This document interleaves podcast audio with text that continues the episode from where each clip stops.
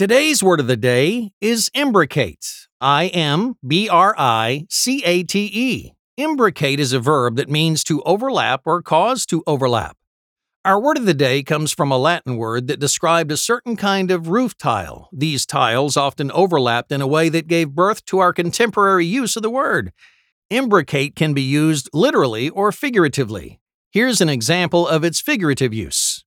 I've never met the CEO of our company, but our circles of friends imbricate in some interesting ways.